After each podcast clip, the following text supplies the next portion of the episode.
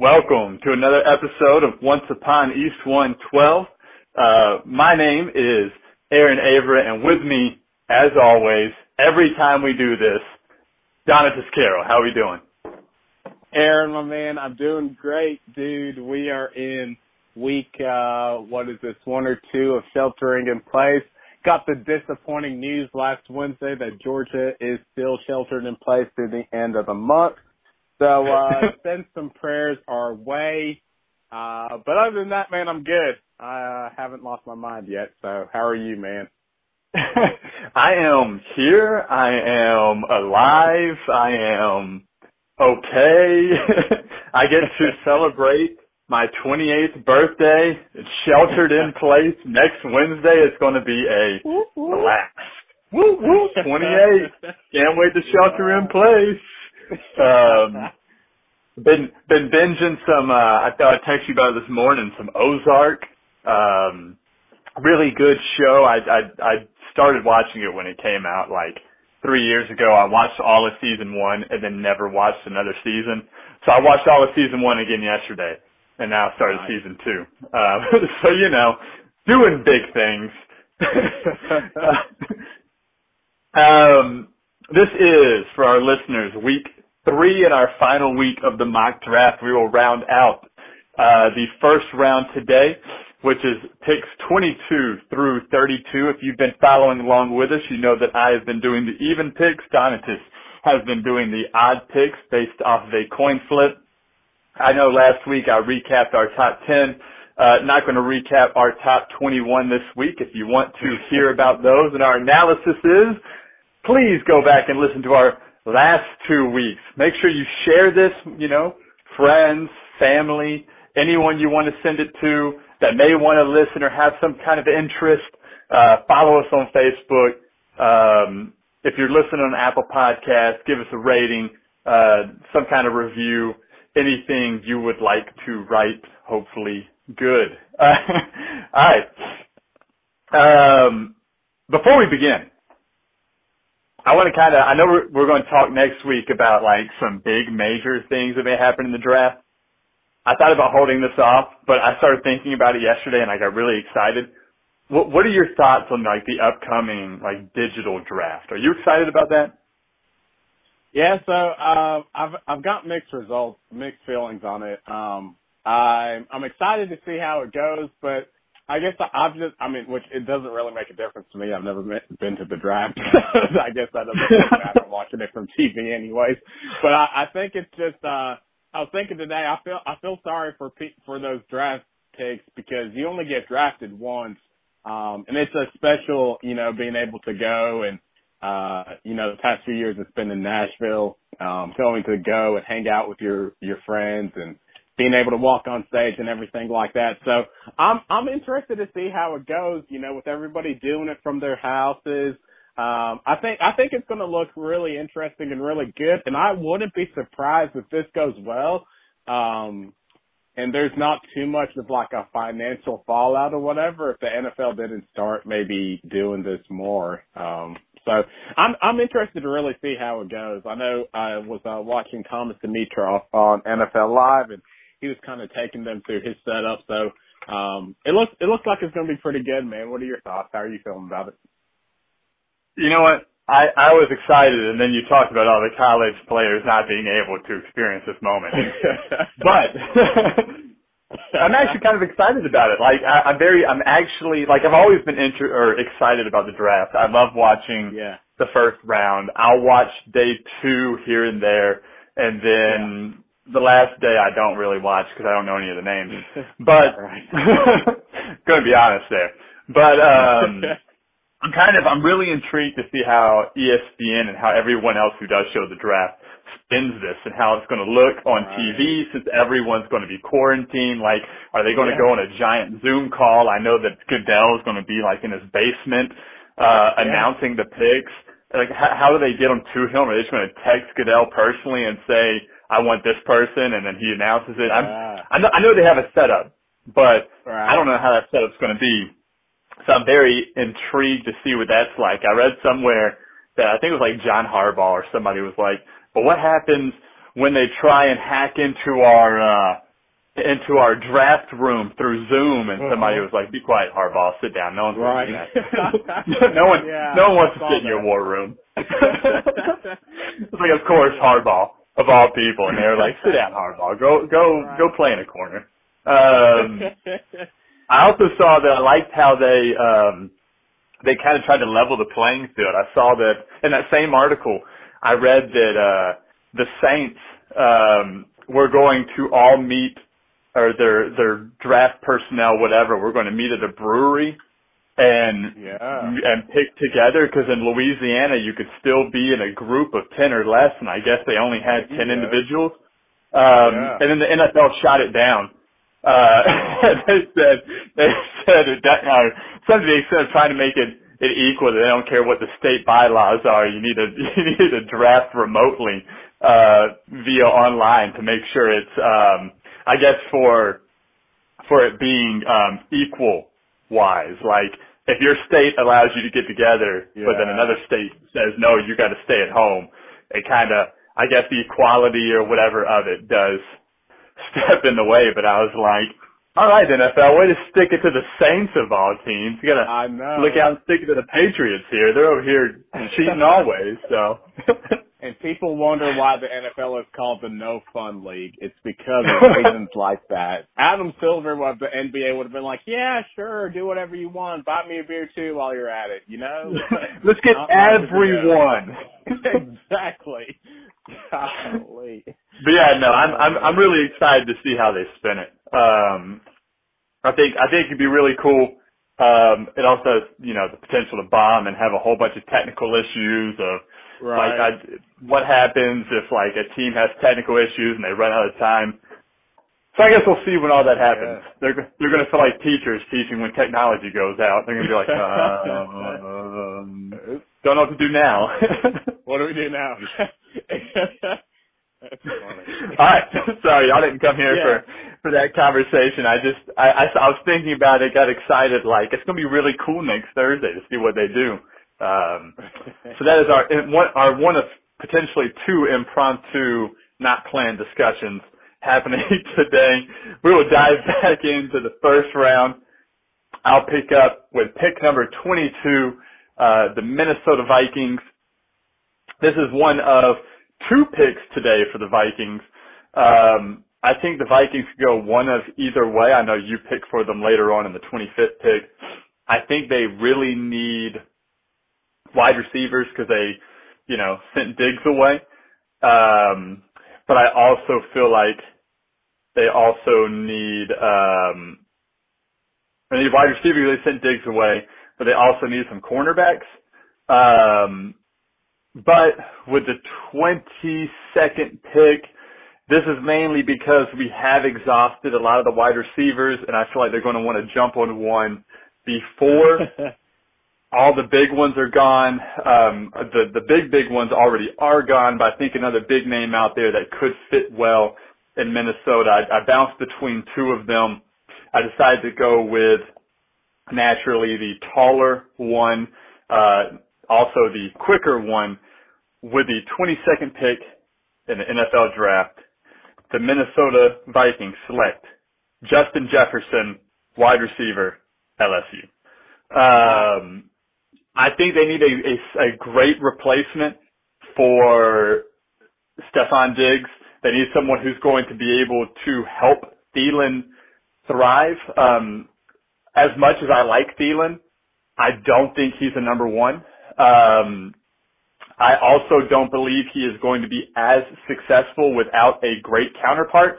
Uh, I said the same exact thing going into last season with Juju Smith-Schuster. I did not believe that Juju for the Patriots, not the Patriots, the Steelers was a number one. And when AB left, I was like, Juju's going to take a shot. And he did. His productivity went down. It didn't help that, you know, he had, uh, fifth string quarterbacks throwing him the ball. Um, but his productivity went down. So I think in order for Thielen to stay up, they need a, a nice big time receiver. Justin Jefferson caught 111 passes last season, had 18 touchdown catches, and not to mention this, this is what blew my mind. Um, and this is what made me realize who Justin Jefferson was when he caught those four touchdowns, uh, in the first round of the college playoffs. Um, I mean, he lit it up. He's a good route runner. He can, he can make great hard catches. Um, but not only that, he is a receiver who can block. Um, I think that that is going to help the Vikings mightily, not just having a guy that can go down the field and catch any pass, not just a guy with decent speed as he runs a, I think he said a 4.43 is what he ran, um, but someone who can block when Dalvin Cook takes it to the outside. Um, receivers that can block and catch are no doubt receivers that you need on your team. So for that matter, they address the wide receiver position. They replace Stefon Diggs. They take Justin Jefferson with the 22nd pick. Thoughts? Yeah, that's a that's a really good pick. Um, if you didn't if you didn't take Justin Jefferson there, I was going to take him at number 25. Um, and you know, I, I've heard a lot of different things about Justin Jefferson as far as I, I think he's going to end up going between, you know, the 15 to probably this 22, um, range. And, you know, um, in our draft, he was passed by by a good many receivers. Um, obviously, you know, like I, I drafted the Tee Higgins with the Eagles instead of Justin Jefferson. Um, something that continuously comes up about Justin Jefferson, man, is how well of a route runner that he is, and you touched on that. Mm-hmm. And so, um, he's a great route runner. Adam Thielen's a great route runner. Um, I think, and I guess we'll have to see, but I think that um, Justin Jefferson could end up being an upgrade from Stefon Diggs. Um, they're similar players. I think Justin Jefferson's probably a little bit taller. Um, but I, I think that Justin Jefferson probably has better hands than Stefon Diggs did. Um, Stefon Diggs was a, a fifth round pick. Obviously, Justin Jefferson is, is going to be a first, at the worst, a second round pick. Um, and I think he's going to complement Adam Thielen well. He's a versatile player, which means he can play inside or outside. And I know they like to move Thielen around as well. Um, so giving them two wide receivers that they can move around on the inside and the outside, um, and pairing them with whoever that third wide receiver ends up being, um, I think is going to allow the Vikings to kind of do um, a lot more things. So, um, and then obviously, like you t- like you talked about, you touched on. Um, obviously, the Vikings are a run first offense, and so everything goes through Dalvin Cook. So Justin Jefferson being able to block as well as he does um, is definitely going to help um, help them be successful. So I think that's a really good pick. He's a, he's a really good player for them. Um, so yeah, if Justin Jefferson's there at, at pick number 22, that's a that's a steal for them, and I, I think Kirk Cousins should be happy getting a getting a such a polished uh, route runner. So yeah, that was a great pick. Oh, thank you. Oh, whew, I'll take it. All right, the, the 23rd pick of the NFL draft, New England Patriots. Who are they taking, Donovan? All right, with the 23rd pick in the uh, 2020 NFL draft, the New England Patriots are on the board, um, and a couple of different directions that the Patriots could have gone, would have gone, probably wanted to go. Um, obviously, a lot of people are talking about them taking a quarterback. A lot of people are talking about them taking a receiver. Um, I was looking at their roster um, yesterday, and I noticed that um, for the first time in like a really long time, when you look at the Patriots defense, they don't have a lot of names that stick out to you on the defensive line and at linebacker. Obviously, there's Dont'a Hightower, but that's really good. As far as secondary goes, they've still got a really good secondary with uh, the McCourty t- twins and then um, Patrick Chung as well. So with this pick, the Patriots are going to surprise any everybody, and they're not going to reach for a quarterback, but they're going to go to the defensive side of the ball, and they're going to draft a linebacker. Um, I was going back and forth between two linebackers, but I think I've settled on Kenneth Murray out of Oklahoma. and judging by that result, I think I just messed Aaron up. Oh. well, I had look, I had just typed him in as my next pick for New Orleans on my document, just waiting for you to talk about the Patriots, and here I am deleting it and moving it up. Go ahead. so, um, I, I went back and forth between Kenneth Murray and Patrick Queen out of LSU. Um, they're both so they're both fast linebackers. They both run a four five, um, which I think in today's NFL you've got to have linebackers that are able to run side to side. Patrick Queen is a better coverage running back, but uh, linebacker. But the reason that I picked Kenneth Murray um, over Patrick Queen was a couple of different reasons. Kenneth Murray's six three and 240 pounds, whereas Patrick Queen is like six foot, maybe six one. Um, and 230 pounds. So um, Kenneth Murray gives them greater size.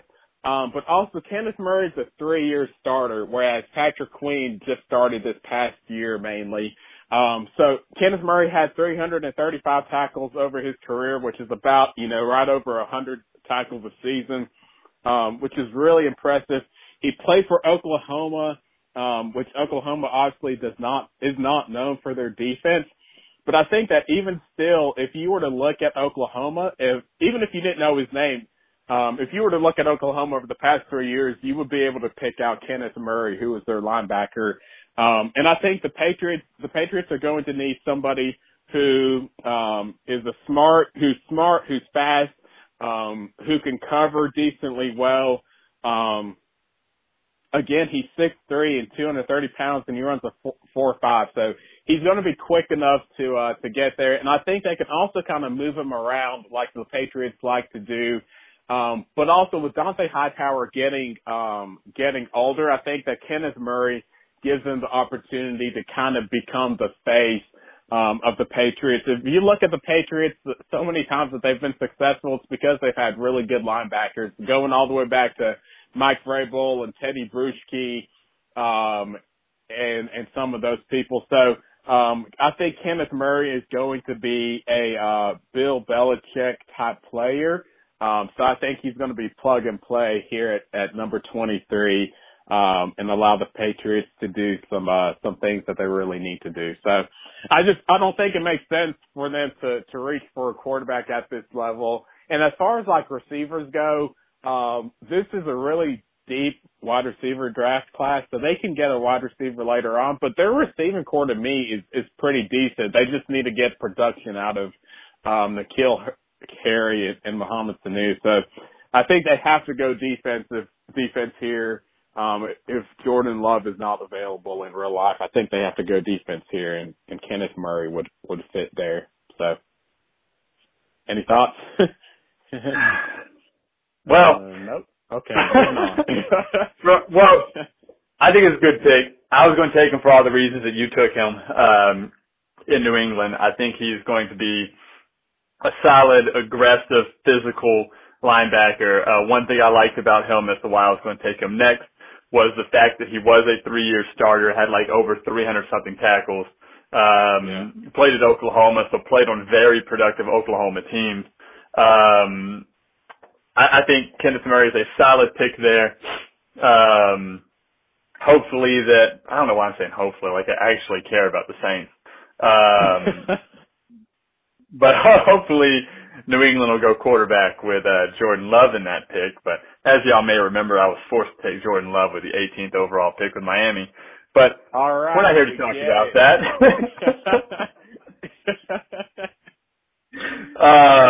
um, you're never gonna let me live that one down. No way. Not with uh not with the way that you were uh moving on. All right.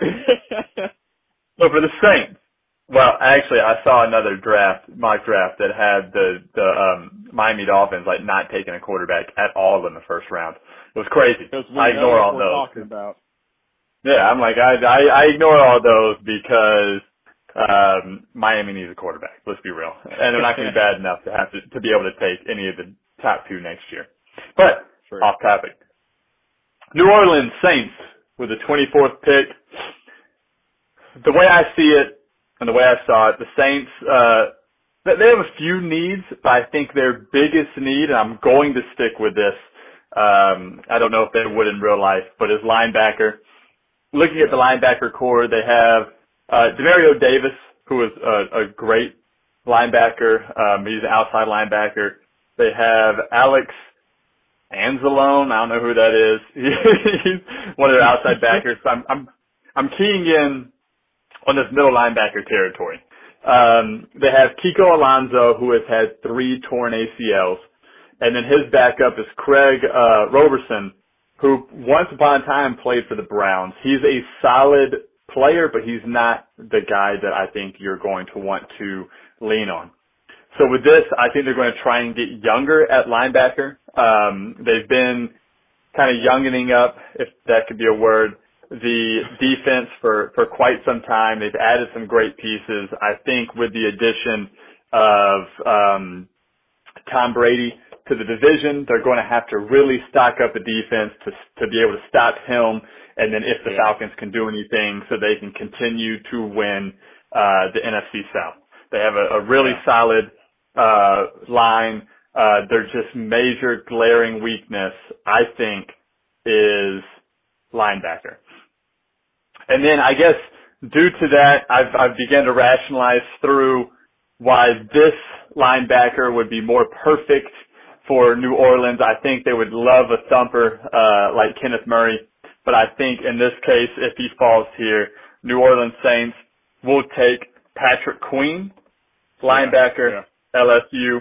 Uh, I think the fact that he does have great coverage skills is going to mm-hmm. help out in the long run when you have Brady, who is famous for his mid to short passes, his check downs, mm-hmm. to be able to have a linebacker who can get sideline to sideline, um, who can really cover, um, is going to be very helpful here. Um, yeah. He's speedy. He can cover. Uh, he does everything they're going to need him to do. Um, because I I don't know Tom Brady may surprise us. He may come out swinging and be able to like throw it deep downfield again. Um, but I just know a lot of what Brady would do is he loved those slants, those mid ranges, um, right in the linebacker territory. And so being able to have a linebacker who can cover, um, who's young and who can hopefully eventually command that defense, um, will be nice. I don't know if he starts immediately. They do. I mean, Kiko Alonso is good. Um, it's just with his help, I think he could beat him out. He could also have that veteran presence around him. Um, but yeah, I think I think Patrick Queen fits here. I think any of those two linebackers fit here, but in this case, we're gonna go with the cover guy who can help them neutralize Tom Brady. Uh, Patrick Queen, linebacker, New Orleans Saints. There we go. That's that that no, that's I mean that's a really good pick. Again, like you just said, um, I think either one of these two court these two linebackers could go to either team. Um, but I, I think based off of the divisions, um, I think Patrick Queen to the New Orleans Saints makes a little bit more sense than Kenneth Murray. Um, mainly because Patrick Queen is better in coverage. Um, he's from that, that group of uh, LSU linebackers who have over the past, what, three, four years have really started to make a mark in the NFL. Um, you look at Duke, Deion Jones, um, Duke Riley, who, you know, he didn't, he wasn't as productive as we hoped he was going to be for the Falcons. Um, but even last year, Devin White, who was picked, what, number five or six by the Buccaneers. Um, and so Patrick Queen, again, you know, this is his first year as the main starter, but you got to think he sat behind Devin White and Duke Riley and some of those other guys from LSU um, and LSU linebackers are really good at covering it. And just like you said, I believe um, with Tom Brady and and um, Matt Ryan and even Teddy Bridgewater, um, they're going to have to have a linebacker who can either cover running backs coming out of the backfield. Um, you're talking about Todd Gurley, uh, Christian McCaffrey. Um, you know, the Buccaneers, they like to be able to get the ball in, in the flats as well. Brady loves throwing the ball to his running backs. Um, so you're going to need somebody like Patrick Queen who can cover those running backs, but then also your tight ends. Um, you know, they're going to need a, they're going to need a linebacker who can jam the, the tight end and maybe even run with them too. Um, so I think Patrick Queen here makes a lot of sense. Like you said, he's a good cover linebacker, but he's also pretty quick as well. Um, again, he runs a four five, so, um, I think I think Patrick Queen here, and I'm not just saying this because I took Kenneth Murray to the Patriots. I think Patrick Queen makes a little bit more sense to the um to to the Saints than he would have with the with the Patriots. So, yeah, um, good pick. And, and I mean, like you said, the Saints are ready to go. They just really do need a need a linebacker. Um, so you know, this this kind of allows them to uh to be good to go. And I think Patrick Queen, um, coming from LSU, uh, you know, New Orleans is obviously right down the road from from Baton Rouge, so he kind of gets to stay home. Um, so that's going to kind of help him out. So yeah, I think Patrick Queen's going to be good to go for the New Orleans Saints um, here at pick number 24. All right, good pick, man. Concerning concerning you didn't have too many other options, that was a good pick. considering there's yeah, there's not many top tier linebackers, and that was their big need. right. All right, Minnesota's second pick of the first round, pick 25, Dionysus. Who are they taking? All right, so pick number 25 with the Minnesota Vikings. Like you talked about, they needed a wide receiver and a cornerback. They took care of the wide receiver at pick number 22. Um, to be honest with you, we actually drafted most of the cornerbacks before this. Um, there's a couple of corners that are there, but I, I don't feel comfortable reaching for them. Um, but reaching for me, people that actually know what they're talking about may say that they're not reaching, but um, alongside of linebacker and cornerback, they could also use people on the defensive line. Um, we don't know what's going to happen with Everson Griffen. I think he's going to end up leaving the Vikings. So I think that with this pick, the Vikings take care of that and they go to um, a guy who has three years worth of experience coming out of the Big Ten. Um, at pick number 25, the Minnesota Vikings select Yetur Gross Matos out of Penn State. Mm. I'm pretty sure I just butchered his name, um, but that's okay. Here's the thing. I, I haven't taken him yet, so I wouldn't. yeah. Um, I was going between him and um, AJ Epenesa, Epenesa or something like that.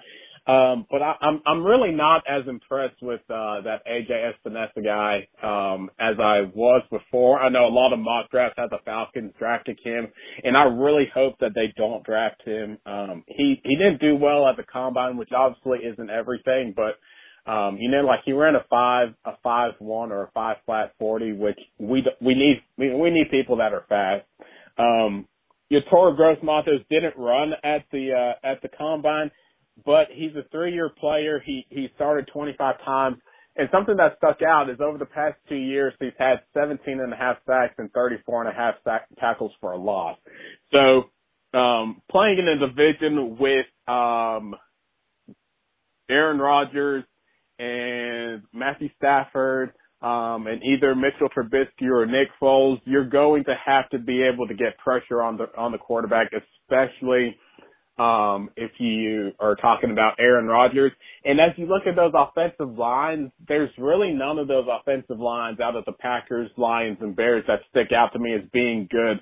So for, if the Vikings are able to kind of keep the defensive line intact, that's going to kind of allow them to continue to dominate um, the offensive lines the way that they did last year. With this guy, you get a guy who has experience um, you get a guy who's productive. You get a guy who's 6'5", 266 pounds. Obviously, he's a lot younger than Everson Griffen. Um, so, and he can play left end as well, which I think Everson Griffen played. So I think Yetur Gross Matos just allows the Vikings to be able to do a lot of, um, different things and get pressure, um, on the quarterback. And, and they can get, they have a good many draft picks, so they can get a corner later on.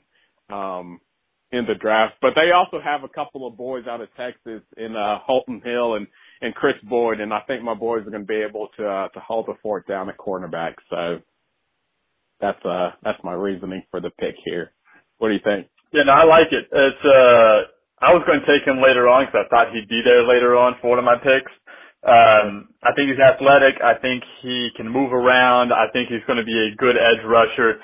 Uh, I didn't think about him for Minnesota for the fact that they're going to be losing Everson Griffen, that they're going to probably like to replenish that. Um, yeah. So they don't take a step back. Um, Loki didn't ta- thought about taking him earlier and was like, no, I'm not going to mess up that name. I'm going to let somebody else mess it up. and then I saw that, uh, I saw later on down my list where I thought an edge rusher may would be needed. And I was like, well, I guess the time's about to come, but you took it instead. Um, but yeah, no, he's, I think he's going to be a solid add to Minnesota. Um, I think they're in need of an edge rush if they do indeed let Everson Griffen definitely walk. Um, I think a lot of this draft is where Minnesota's trying to uh, replace pieces they let walk or they traded away so they don't yeah. kind of lose that edge. Um, so I think that's a solid pick. Solid pick for Minnesota. Um, Page 26, Miami Dolphins. We're not going to mess this up. Here's here's the thing about Miami. I, I have one person on the mind, had them on the mind uh, really earlier. Their their defense is eyed. Defense is, is is eyed enough that I'm leaving the defense alone. We are fixing. there in this first round going to 100% overhaul that offense. Um, we, I mean, we could say they probably need some tackles, they probably need a center, but you know, we're looking for weapons. They were weaponless oh, wow. last year. Um, you took Jerry Jeudy, so to put him with DeVante Parker and Allen Hurns, I drafted Jordan Love to give him the quarterback of the future, and we're going to round out that that weapons threat, and we are going to address their need at running back. Um, yes, I know. I know that they signed Jordan Howard. I know that Jordan Howard was really good like two or three years ago.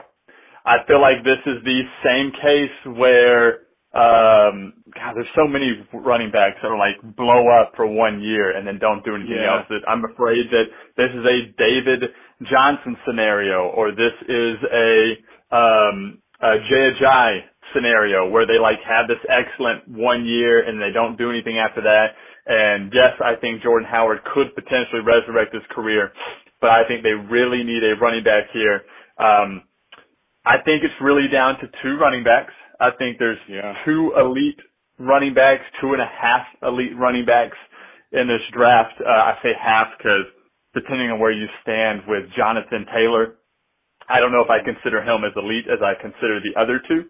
Um, but for the 26th pick, the other two being obviously the one I'm going to take and J.K. Dobbins, um, which means for the 26th pick of the NFL draft, the Miami Dolphins select DeAndre Swift, running back, University of Georgia. And here's why they choose DeAndre Swift over J.K. Dobbins or Jonathan Taylor. I have gone through several um, top 100, top 150 mock drafts, whatever, and, and those three, not really three, J.K. Dobbins has really fallen off, but between, uh, I guess according to analysts, but Swift and Jonathan Taylor have almost been interchangeable. They go back and forth with which one is better. They go back and forth with which one is going to have more star presence. And here is where I decided that it's definitely DeAndre Swift who's going to get the first round nod to the Miami Dolphins. Is as much as I am not a UGA fan when it comes down to college, he comes out of the University of Georgia.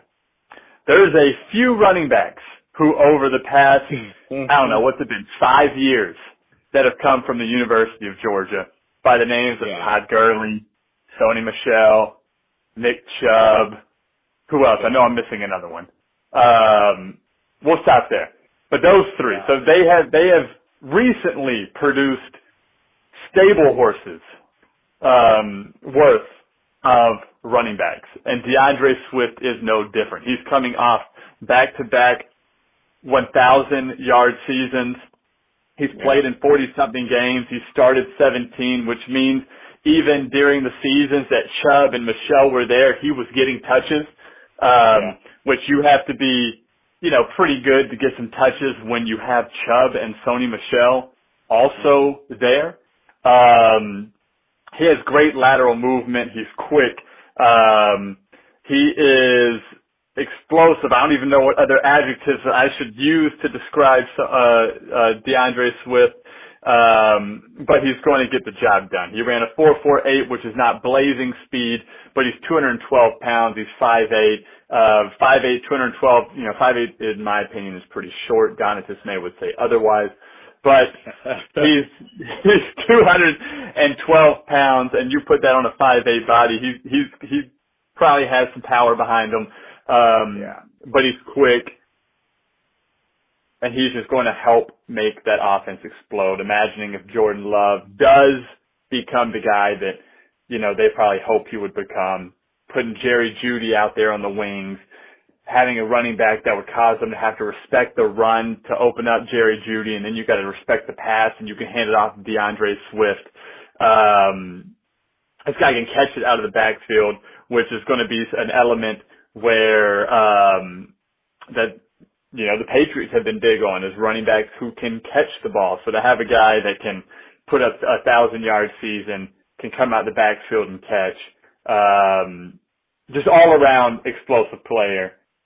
Miami Dolphins, DeAndre Swift, number 26 pick of the draft. I, I, as I could tell, I think you wanted to draft him, but Yeah. thoughts on this draft pick? yeah, I was I was gonna I I well I don't know that I was definitely going to, but I was considering taking him with the next pick, um, the Seattle Seahawks, Mm. which um I mean and I don't know, you can make a case either way, whether they need a running back or not. Um Chris Carson's injured. Anyways, we're not talking about the Seahawks. um yeah, I mean, you know, that it- it's really hard to argue with that pick. Um, I think, I, I mean, I, I agree with your, your reasoning as far as like the Dolphins need to get as many weapons as they can get. Um, that offense last year was lacking. Um, obviously they, did they release Kenyan Drake or did they trade him? I don't remember. I, I feel like they just released him. Um, or them, I don't know I don't anyway, remember. but you know, they, they lost Kenyan Drake um, who ended up being productive with the Cardinals, which makes you wonder, you know, like what was going on in Miami? Why wasn't he productive there?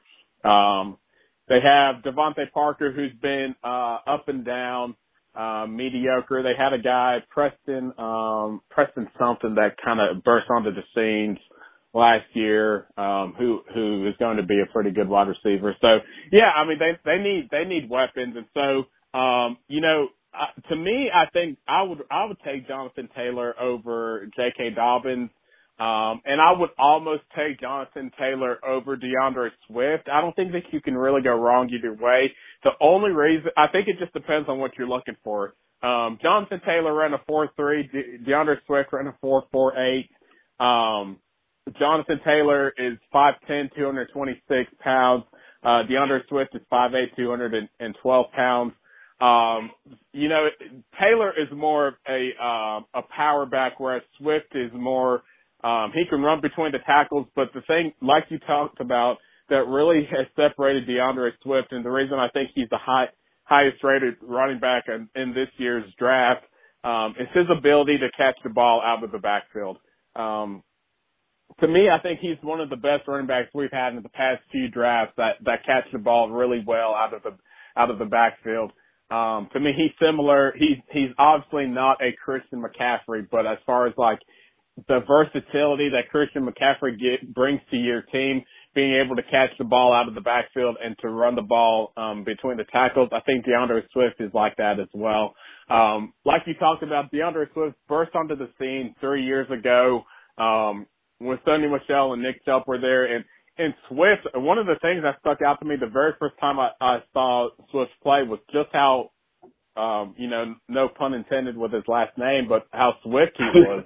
um, he's got, he's got some of the quickest feet I think I've personally seen, um, at the college level.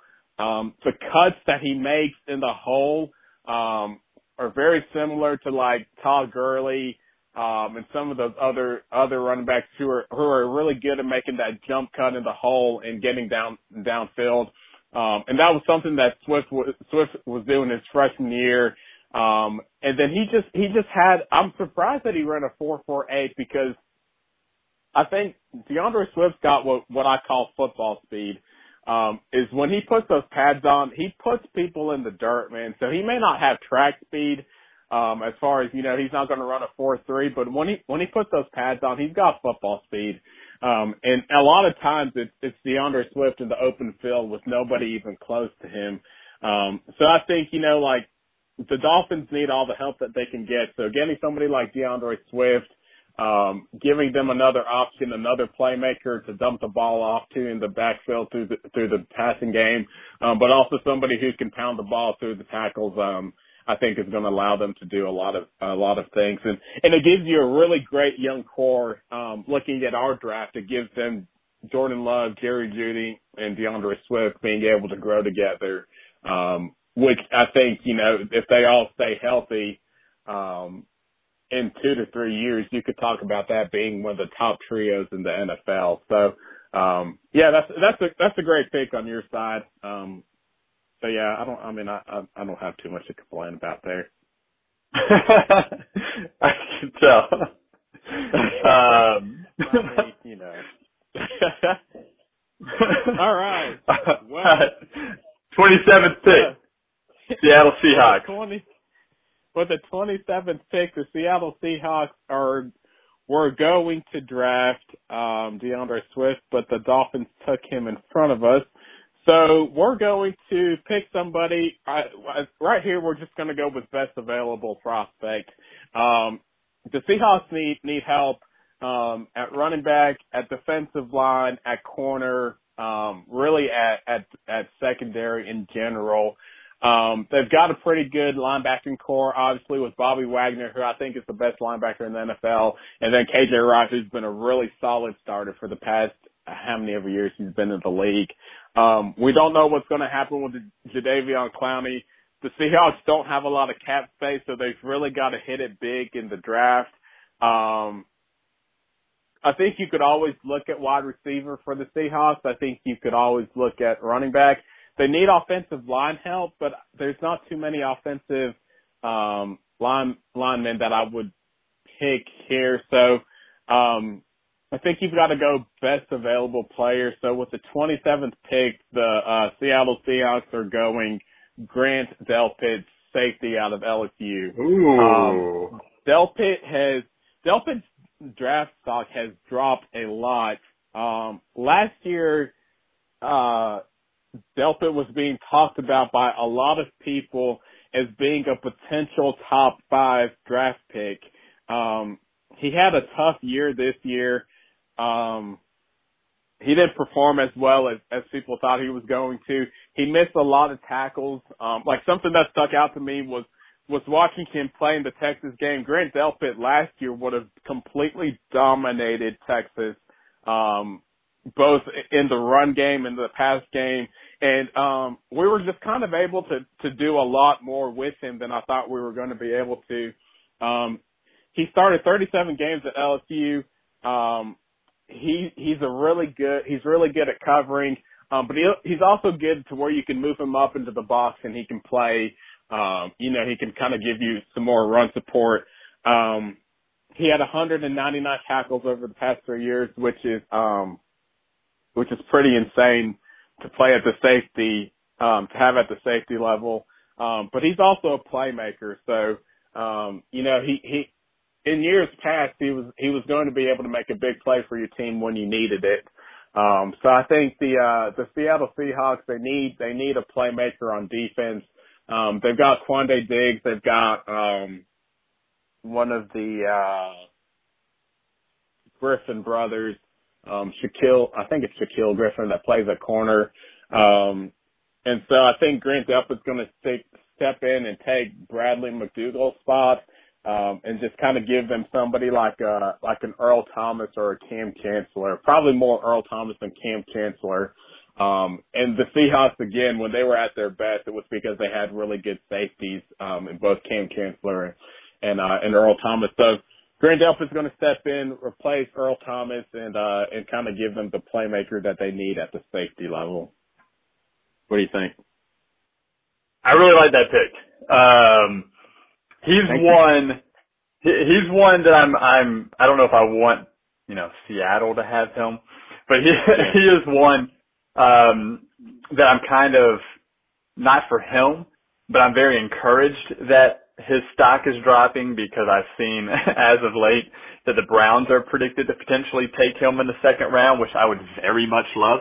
Um, yeah. because I think he is, um, he's going to be like, I, I think the st- a steal of the draft from him dropping. Um, Yeah. Whereas I think last year, like, um, Greedy Williams was a huge steal for us. Uh, because he dropped, because of these concerns, I don't know what it is about these LSU DBs where they keep dropping because people are concerned about them. Um, but I think Grant Delpit's one that will fall, whether he goes to the Browns, wherever he goes, someone on the back end of the draft or on the, st- or on, uh, day two is going to be very happy to have him fall into their laps. Um, Yeah. you know, he's 6'2", 213. Anytime you get a tall DB like that, it's good. Um, you know, Sherman helped helped us out with being able to see that tall DBs are good DBs. Um, having eight picks and seven sacks in his time at LSU, um, I, I saw that the biggest concern with him, besides the fact that he battled some injuries, is that they say he's a um, uh, missed a lot of tackles, an inconsistent tackler. Um, Right. which you normally see at the cornerback position, not necessarily at the safety position, because safeties are known to be uh, people that are going to come down and hit you. Um, Yeah. But once again, I mean, I said this earlier in the draft, um, with a guy with the with the talent of Delpit, I kind of overlook that mainly because I've seen DBs come out um, who they say can't tackle, and then they're like DBs in the NFL. Um, and once Yeah. again, you do your job. You, you do your job and cover. You're not going to have to tackle all too much. Um, Right. uh, and at, at safety, having eight picks at safety is huge. The fact that you're having seven sacks at, at, um, at safety is huge. I think this is going to be a guy that's going to wreak havoc um, in the safety position, and I would hate to see um, Seattle get him because they can kind of try and reform reform a Legion of Boom. Um, but once again, I think this is a great pick. I also think this is our first safety off the board. Um, all right, solid pick though. Solid pick. I like it. I like it. Thank you.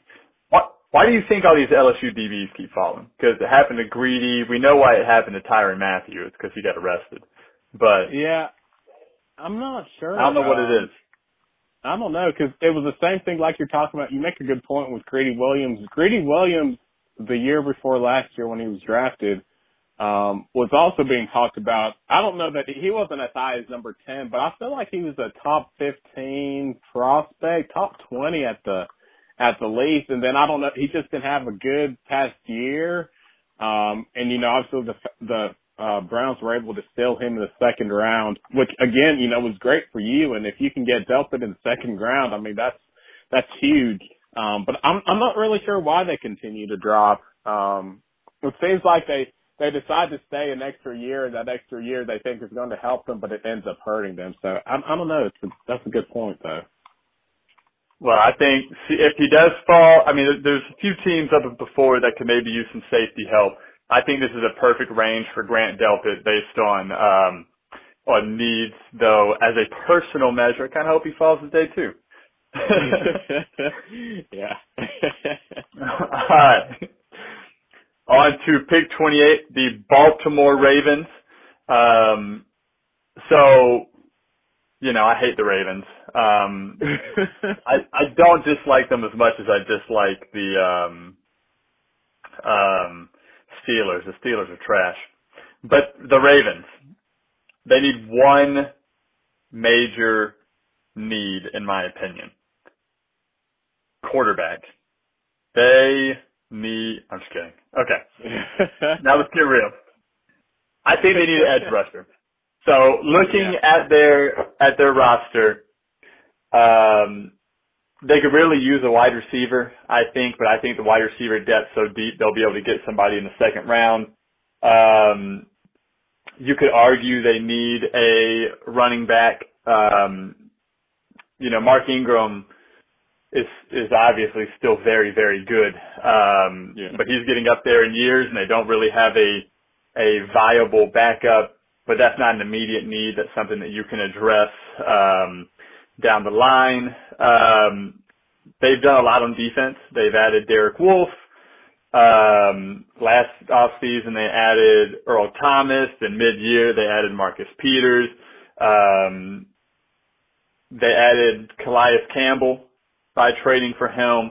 I think they have two needs, and this is where I've kind of bounced back and forth. they need a middle linebacker. They also need an edge rusher. Um, they're a big rush heavy team, and I don't think right now they have the elite guy to get it done like they have in the past, where like the Terrell Suggs type guy, um, who's going to come off the edge and just wreak havoc on the uh, on the quarterback. I think that's their one missing need, and for that reason, I'm taking the guy that you refused to take with a 25th pick. Um, with the 28th pick, the Baltimore Ravens are going to take AJ Epenesa, edge rusher out of Iowa. Um, let, let, let me line up a few. Were you going to take them later on? no. What, did you have them? Not. That or is it because I was Baltimore Raven fans booing your pick? Oh, oh, you don't like the pick. Well, no, I I will hear this. I'll hear this from you later on. Um, look, while while you were hating on AJ Epenesa, I was like, well, let me let me make sure that I am fully informed I pulled out an AJ Epenesa highlight reel and clicked through several of them. This man is six five. Um, depending on what stat you look at, he's six six, two sixty, some five on one thing, six five, two fifty eight yeah. on another. Regardless, that's that doesn't matter. Who ran um, a four five forty? This man is huge, and he um, and, and, he can straight disrupt the line, get to the quarterback, and wreak havoc. All I did was watch him just manhandle uh, grown men in a. I mean, I, you could argue that his conference, his conference is uh, in the Big Ten. They play some big boys, like when they play Wisconsin. Wisconsin's got a bunch of big boys, and he's up there just tossing people around. Um, I do agree that he's a boom bust player. That there's a chance that you know he's not that great. But I think his upside, almost like when the Saints took Davenport from, uh, I don't even remember what school he came from. Some school I, I, I was like a first round pick from, I'm gonna say UTEP, but wasn't UTEP. I don't think it was UTEP. um, but I was like, from there, really? But AJ Epenesa has all the intangibles that we need um, oh, I'm sorry. I'm looking at the wrong person for speed wise. He's not that fast. Hold on. Let me yeah. let me back up. Let me back up. Like, uh, let me uh, back up. I'm seeing that he ran a five a five. Hey, hey, hey, hey! Scratching from the record. I was looking one ahead of my notes. Um, he is still six five, two seventy five. Ran a five forty. Um, he he he locked down in his first year as a starter, 58 quarterback pressures and 26 and a half sacks. These are enough statistics for me in his one, I guess one year as a starter that this man can disrupt a, uh, a line and he will get it done in Baltimore because he's going to have the guys around him, uh, to even if he struggles in year one, it's not like it's going to be too glaring of an eyesore. They have so many defensive weapons that he can really catch his footing and become something dangerous because they don't necessarily need him to be that freak immediately. Um, please, listeners, excuse my bad information that I was giving before because I was looking at the wrong note. but AJ Epenesa is going to be a monster for the Baltimore Ravens, except for when they play the Cleveland Browns. Donatus, try and hate my pick. Yeah, so I mean, here's the thing. I I don't hate it as much as I guess I, I let on. Um, the biggest thing that stuck out to me is him running that five, um, 5.0440. And I just think in the NFL today, you've just got to, you've got to have speed. Um, now what, what's going to play to his, um, his, his, ironically enough, his strength is going to be his strength. Um, if he's able to kind of bull rush, um, offensive linemen, um, then you know playing at tackle, then if if he's able to if he's able to bull rush your tackle and, and has quick enough hands to get to your quarterback, then I think that he can he can make up for the speed. But what I'm what I would be concerned about is if he doesn't have a quick first step, um, you're giving some of these these offensive tackles who are equally as big, um, some of them even a little bit bigger, you're giving them a chance to get their hands on you. And if you can't win with your hands, it's going to be hard for you to, to make any pressure, um, on the cornerback, quarterback. Obviously, uh, you know, that 26 and a half sacks, that number jumps out at you. So you kind of wonder, um, I guess you, he, he, to me, he's just a prospect that, that's going to need work. Um, you wonder, you know, he was a three year player, like you said, but he wasn't a three year starter. What was the reason that he didn't start all three years? Were there, you know, who was playing ahead of him that was better than him?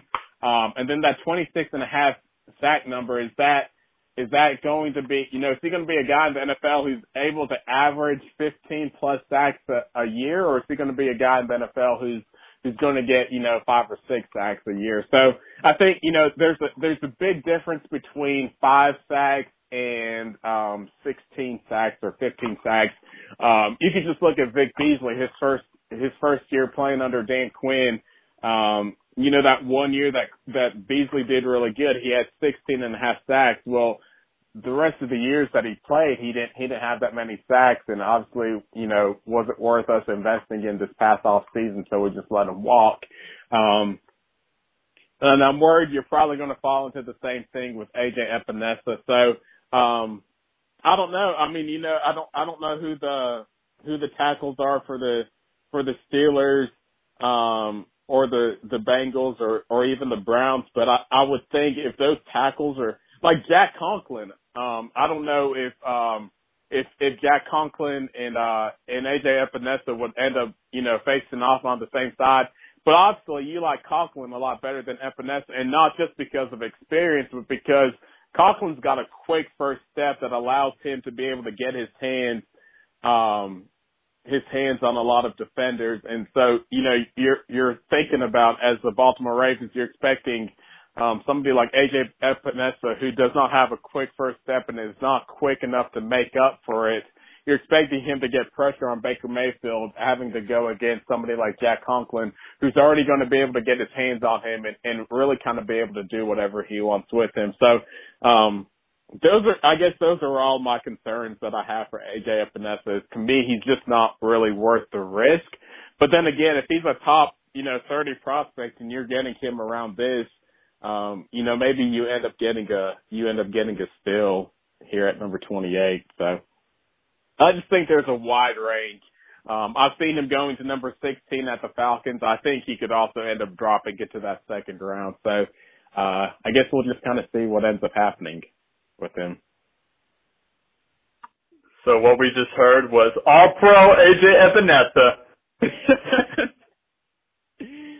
and you didn't hear a single word I said. no, it, that, that all makes sense. Um, John just makes really good points. I just want to discredit the good points off of my draft pick. All right. Tennessee Titans, number 29. Who are they taking?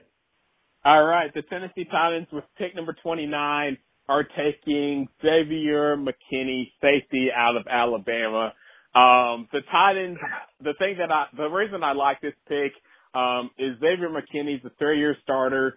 Um, but the thing that I think sticks out the most about McKinney, um, and I think like he would fit in beautifully with Mike Vrabel is, um, Xavier McKinney is a versatile um, safety. He can play safety, but he can also play the slot um, slot cornerback which is exactly what the what the Titans need is they need somebody who they could move to play um at at slot corner, but they also but it could also play at safety. I think Xavier McKinney at six foot two hundred two hundred and one pounds. Um he ran a four six, which is pretty pretty quick for for safety. Um I think this is going to allow them to be able to move him around um and do some things that that the Titans, uh, Mike Vrabel, Bill Belichick, some stuff that they really like to be able to do with their players as far as moving them around. I think Xavier McKinney is going to allow you to be able to do those things. Um, obviously, he was a three-year player at Alabama. He made 38 starts. Um, so that alone, in a, in and of itself, speaks out to the fact that he played. Um, you know, he was a three-year starter for Nick Saban. Um, Nick Saban obviously comes from the Bill Belichick tree, so um, Xavier McKinney, I would think, would already be somewhat familiar with Mike Vrabel and the system that he runs, um, and being able to move him around. So, um, I think that he gives them a playmaker. He had six sacks, um, and, and five interceptions as well. So, um, his versatility, I guess, is something that sticks out to me, which is why I think he's a good pick for the, uh, for the Titans here at pick number 29. So. Yeah, I think that's a good pick. Um, the Titans, you know, I, I think you can go several different ways here. Uh, they're, they're not necessarily, I think, in my opinion, incredibly weak anywhere. They right. could probably use a, a, a tackle to say like Conklin go. Um, but I do think that adding, um, this safety, um, who I think would actually be a really good safety in a Belichick type system. Um, I don't know if, if, if, uh, Vrabel runs like to the T what, what Belichick likes. But right. I think Vrabel and his staff um, are going to be able to do lots of things with uh, with Xavier McKinney. Um, he is a he's, he's a fantastic safety. He's going to get all around the field. Uh, he's going to wreck it up, and I think he's going to be a part of Tennessee's team if he's taken here to help take them to the next level, um, to where they can continue what they left off last season. Um, solid pick. Thank you. Let's see. Thank you. All right. With the 30th pick, Green Bay. This is going to be one of those short um, analyzations because I've, I've tossed around several things that I think that they need. Um, I have they could really use a receiver. Um, they picked up Funchess. Valdes Scantling, I, I, you know, I think he was on and off hurt last year. Um, Davante Adams was hurt a lot last year. They also need a, a tight end because right now they're rocking Marcedes Lewis, who I didn't know he was still in the league. I was um, say, shouldn't he be out of the league by now? yeah, he's. I remember when he was like good in yeah. um in Jacksonville what feels like 15 years ago but that's who their their tight end is right now. But this isn't really a tight end deep draft. Um I think they can probably get a steal later on. I'm going to go with their protection of um of uh, I was say Aaron Murray. Of Aaron Rodgers. Um they they could really they could really use some some offensive line play here. Um, and for that reason, I'm going to I'm going with where to go. There it goes. Joshua Jones, tackle, Houston. Um, yeah. I, I, though the tackle, sorry, I'm trying to type in speak. Though there are several elite tackles in this draft, I think they really begin to run short. I think it's a a ta- it is a tackle heavy draft to an extent. Um, all the major ones we've already taken, and then there's like the second level, and I think that the Packers would like to jump on that train um, before they're left with none of the tackles. Um, they were trying to get better protection on Aaron Rodgers, make him a little more comfortable back in the pocket. Also, somebody that can help um, help with the athleticism wise. Um, from what I've read about Joshua Jones, he's a fairly athletic blocker, um, and he's going to be able to fit in a system that Matt LaFleur runs better. I know that system has those linemen moving. It involves the linemen to actually be a little more athletic. Uh, there's a lot of zone-based technique in the run game, making sure that you get to certain points. Um, and having a quick offensive tackle to be able to accomplish that, to get Aaron Jones going and to allow um, them to get a lot of pl- uh, play action in there to protect Aaron Rodgers to get it down the field. Maybe that'll help out with getting those wide receivers going and resurrecting um, Marcedes Lewis's 27 year career. Um, but for that, the Green Bay Packers are going the non-flashy route and trying to get some line to help out with Matt LaFleur's system. Donatus, thoughts? Yeah, um, you know, obviously since it, since you are going to go with uh, Marcedes Lewis at uh a tight end who's been in the league, like you said, for 27 years, and this is not a deep uh, tight end draft. Um, I mean, I, you know, Davante Adams, I think is, is good um, as, as a wide receiver. Uh, Marquez Valdes-Scantling is good too. Um, I did not know that they picked up Devin Funchess, but I, I guess I think you can survive at wide receiver. Um, so yeah, I mean, you know, Aaron Rodgers obviously is not getting any older or any younger. He is getting older. He's like he's definitely getting older. yeah, he's definitely getting older. Um, and so I think it's smart, like you said, to take uh, a lineman here to kind of keep him um, protected as much as possible. Um, Josh Jones started 45 games at Houston, um, which, if I'm not mistaken, is probably he was a four-year starter and he started probably every single game. Um, so the fact that it sounds like he didn't have any problems being uh, with injuries and that he was good enough to start um, for four years at Houston um, means that you're getting somebody with experience that that is good at what they do. So yeah, I think Josh Jones to uh to the Packers makes sense and and allows him to be able to um to protect Aaron Rodgers a little bit better as well. So that's a good pick. That's a really good pick for the for the Packers. All right, And I down the stamp of approval again. Back on his good side after that Baltimore pick. Yeah, right. yeah, yeah, yeah, right. you, want me, you want me back over. All right. This is your uh, final pick. My final pick. The uh, the losing uh, San Francisco 49ers. Who are they taking? the uh, San Francisco 49ers led by Kyle the Bus Shanahan. Um, they are going to select a wide receiver um, because mm-hmm. we needed a wide receiver and defensive tackle, but Derrick Brown was available at pick number 13 and we just could not afford to pass him up. So we're still really excited with our pick of Derrick Brown at number 13. So we're not, there's not as much, much pressure on us to get this one right. Um, so this will make the sixth wide receiver that Aaron and I have picked in our draft and a couple of different options that, that I was choosing between one of these wide receivers um, has a similar build to Deebo Samuel, so I'm going the opposite route. With the 31st pick, the uh, San Francisco 49ers are taking Denzel Mims, wide receiver out of Baylor. Um, I was deciding between him and Brandon Aiyuk out of uh, Arizona State. Um, but again, Aiyuk has a similar build and playing style to Deebo Samuel. Um, he can return kicks, he can return punts. Um, he's a quick, shifty wide receiver. I think he's only like 5'10 or something like that.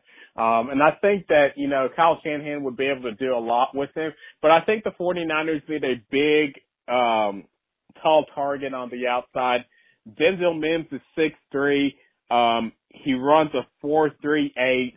Um, he did a really, he had a really good senior bowl and then a really good combine, which really helped his draft stock um, skyrocket, which doesn't make it seem like it's as much of a reach here in the late rounds of the first round or late picks of the first round.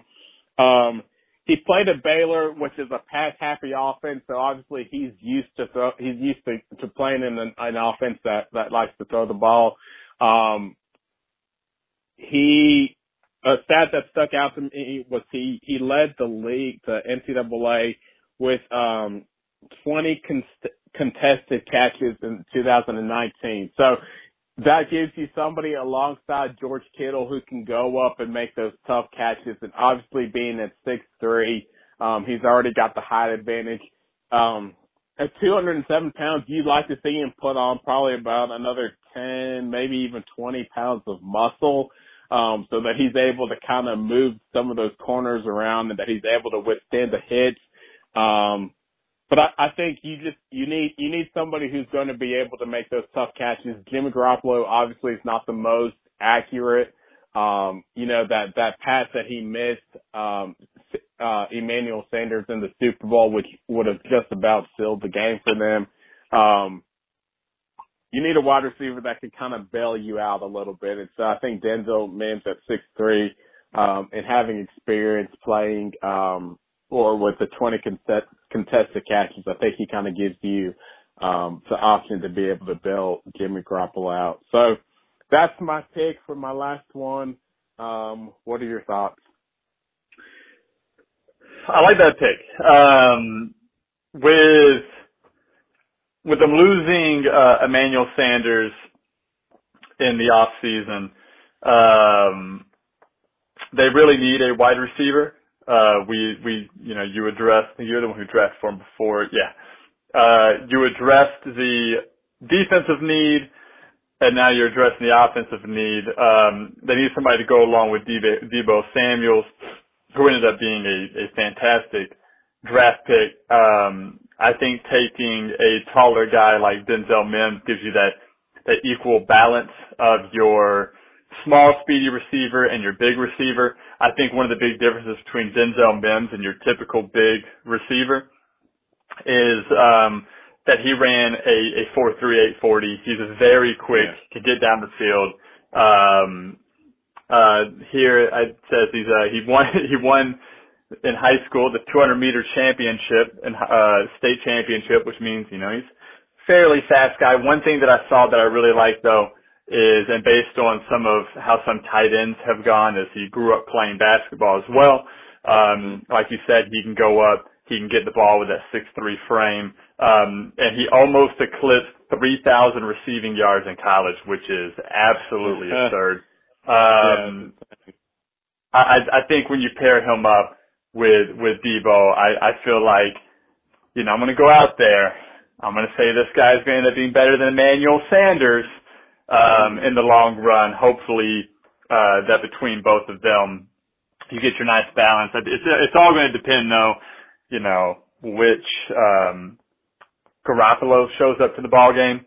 Um, yeah. But I think between their run game and then giving them um, the passing combination of being able to throw it to either uh, Samuel, Mims, or oh, I just went blank. Their tight end, um, Kittle. Kittle. That's yeah. that's going to kind of open it up for San Fran. Um, I think Emmanuel Sanders has been on the decline for the past few years.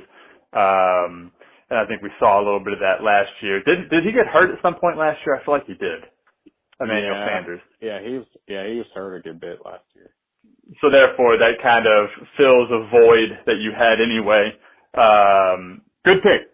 Good pick. I think I think that's a good pick for San Fran. They don't have many weaknesses. Uh one would probably be wide receiver. I think solid pick. All right, we have hit the end, our final pick of the NFL draft NFL draft, of our first round of the NFL draft, which is the Kansas City Chiefs um, I went back and forth on two parts for the Kansas City Chiefs. I went between running back and cornerback. Um, my main reason for running back is, I mean, I am not a big fan of Damien Williams. Um, he really turned it on as of late, but it felt like the run game was really missing this season until the end of the season. Yeah. Um, yeah you know, they tore it up with Kareem Hunt and the Hunt issues happened and then the run game just wasn't there till the end. And then I also thought about cornerback. I feel like that's still a need for them is that cornerback, um, to help strengthen that, that defensive back area. And I ended up deciding, I did decide. Let me stick with that. Give me a second. Let me think this over. So, mm,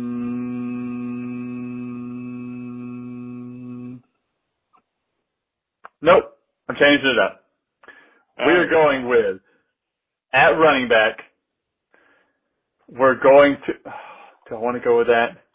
I'm sorry. I thought I had decided this, and then like now I have to actually make it official. And do I want to go with this? Or do I not want to go with this? Um, it's the last one of the draft. Um, yeah, all right, here's how we're gonna do this. Knock this one out. I mean, do I really though? They won the Super Bowl. They don't need to knock it out. I can, I can, I can go out and pick a new kicker for them if I want to. All right, I'm going with cornerback. We're going uh AJ. I want to say it's Terrell, cornerback from Clemson. Yeah. Um, yeah. I, I think they could use some some good cornerback help. Um, I really, really, really wanted to go running back here, but I don't know if that would. I don't know. I, I think they can't lose here going to one of those two spots. Uh, I do think they need to address the fact that all they have is Damien Williams and that um, he wasn't there the entire season. Um, but I think they're going to lock up his cornerback help. They got a 6'1", 195 pound cornerback, runs a 4'4", 240. Um, he did get you know, what they're going to show in the highlights when he does get drafted. they're going to show the good and the bad. They're going to show him get burned by, uh, by Ja'Marr Chase a few times. But yeah. that was not the extent of his career at Clemson. He made 30 yeah. starts at Clemson in his three years. He's been there through, like he started on not just a team, he started on great Clemson teams for 30 games. Um, he has six interceptions, uh, 20 pass breakups. Um, he's big. He's tall. He's one that um, I think you can add to a team like Kansas City, and there's so much talent around him that there's not that immediate pressure of you had to have got it right or he has to be the impact player right now. Um, yeah. I think he's going to be able to learn from that team. I think it's going to solidify some some defensive help um, as they continue to build up on that. As we know, their defense was trash two years ago. Last year, they were much better than trash, and this year, um, I think they can they can lock up that defense. What do you think? Yeah, and that uh, yeah, that, that's a good pick. Um, I I I debated taking AJ Terrell um, a little bit earlier in our draft, but I because of what you said about that last game, um, that just kind of made me hesitant, which is, is really unfair to him. And it's really unfortunate that, um, you know, when they turn on the film that that's the, that's the, the game that everybody's going to go to and everybody's going to talk about. Um, but then, I mean, you know, you got to think Ja'Marr Chase is probably, he could easily be a top five pick next year, um, yeah. next year's draft. Um, he's just, he's a, he's unreal as a wide receiver, and he he would have done that to the majority of corners. He did that to every corner he went against, um, you know, this year. So, um, you know, like you said, AJ Terrell fared well against every other receiver that he played. Um, obviously, a three-year starter making 30 starts at Clemson. Um, that doesn't that doesn't happen if you're not good. Uh, you know, he has he has height. He's six he's six one um, 195 pounds. He bench pressed 15 times, which at, at the cornerback level is really good. Um, so you know he's got the he's got the strength. It sounds like to be able to jam receivers, and then he's got the speed to be able to run with them as well. Um, you bring up a really great point about them having um, pieces in the secondary. Uh, right off the bat, Tyrann Mathieu um, sticks out to me. Tyrann Mathieu is going to be able to kind of take um, AJ Terrell under his wing and kind of show him how to be a good pro, but also be able to bail him out if he does get in trouble. Um, so yeah, I mean AJ Terrell, that's that's a really good pick at um at at, at number 32 to, the Kansas City Chiefs. Um, it would be interesting to see the Chiefs take J.K. Dobbins or Jonathan Taylor, um, just because I think that gives them another weapon. Um, but you know, when your when your offense has Patrick Mahomes and Tyreek Hill and and Travis Kelce, um, you don't really have to be that good at corner because even if you get burned all the time, you know that Patrick Mahomes and and Tyreek Hill and Travis Kelce are going to score 50 or 60 points a game. So really, they're just looking for you to make two or three stops a game, um, which I think AJ Terrell is going to be more than more than able to do. So uh, that's a good pick. That's a good that's a good way to end to end the draft. So all right, I did it right. Props to you. yeah. Yeah, I mean, like I said with Chase though, uh, Clemson was, I mean, LSU was like a pick your poison team. So like, right. their offense was so electric that they could just call whatever number and it didn't care. It didn't matter who was lined up across from you. Um, it was going to be dangerous. So, I like my pick. I'm sticking with it. All right. Yeah. There you have it, folks first round or first round NFL draft. I think we did that in the amount of time it actually takes the draft, so now I see why it takes so long. um, difference is we gave our analyzations. We didn't have Mel Kiper analyzing every pick for us. But let us know what you think, what you disagree, what you agree with. Um, next week we'll talk about any potential surprises that we predict might happen in the draft, um, and just kind of talk and be excited about the draft. Um, anything last you want to say, Donatus? No, thank you guys for listening. I know it was a pretty long few weeks, but it's not like you guys are out doing anything anyway. So, uh, if you haven't had the chance to catch up on any of our other episodes, feel free to go back and listen to our draft picks the past two weeks and then this week, obviously. Let us know your thoughts. Let us know what we got right. Let us know what we got wrong. But uh, other than that, thank you guys for listening. And if you begin to listen to this one, you're like, oh, they picked two weeks ago. We have three weeks of it. So feel free to share all of our mock draft picks. And with that, we're out.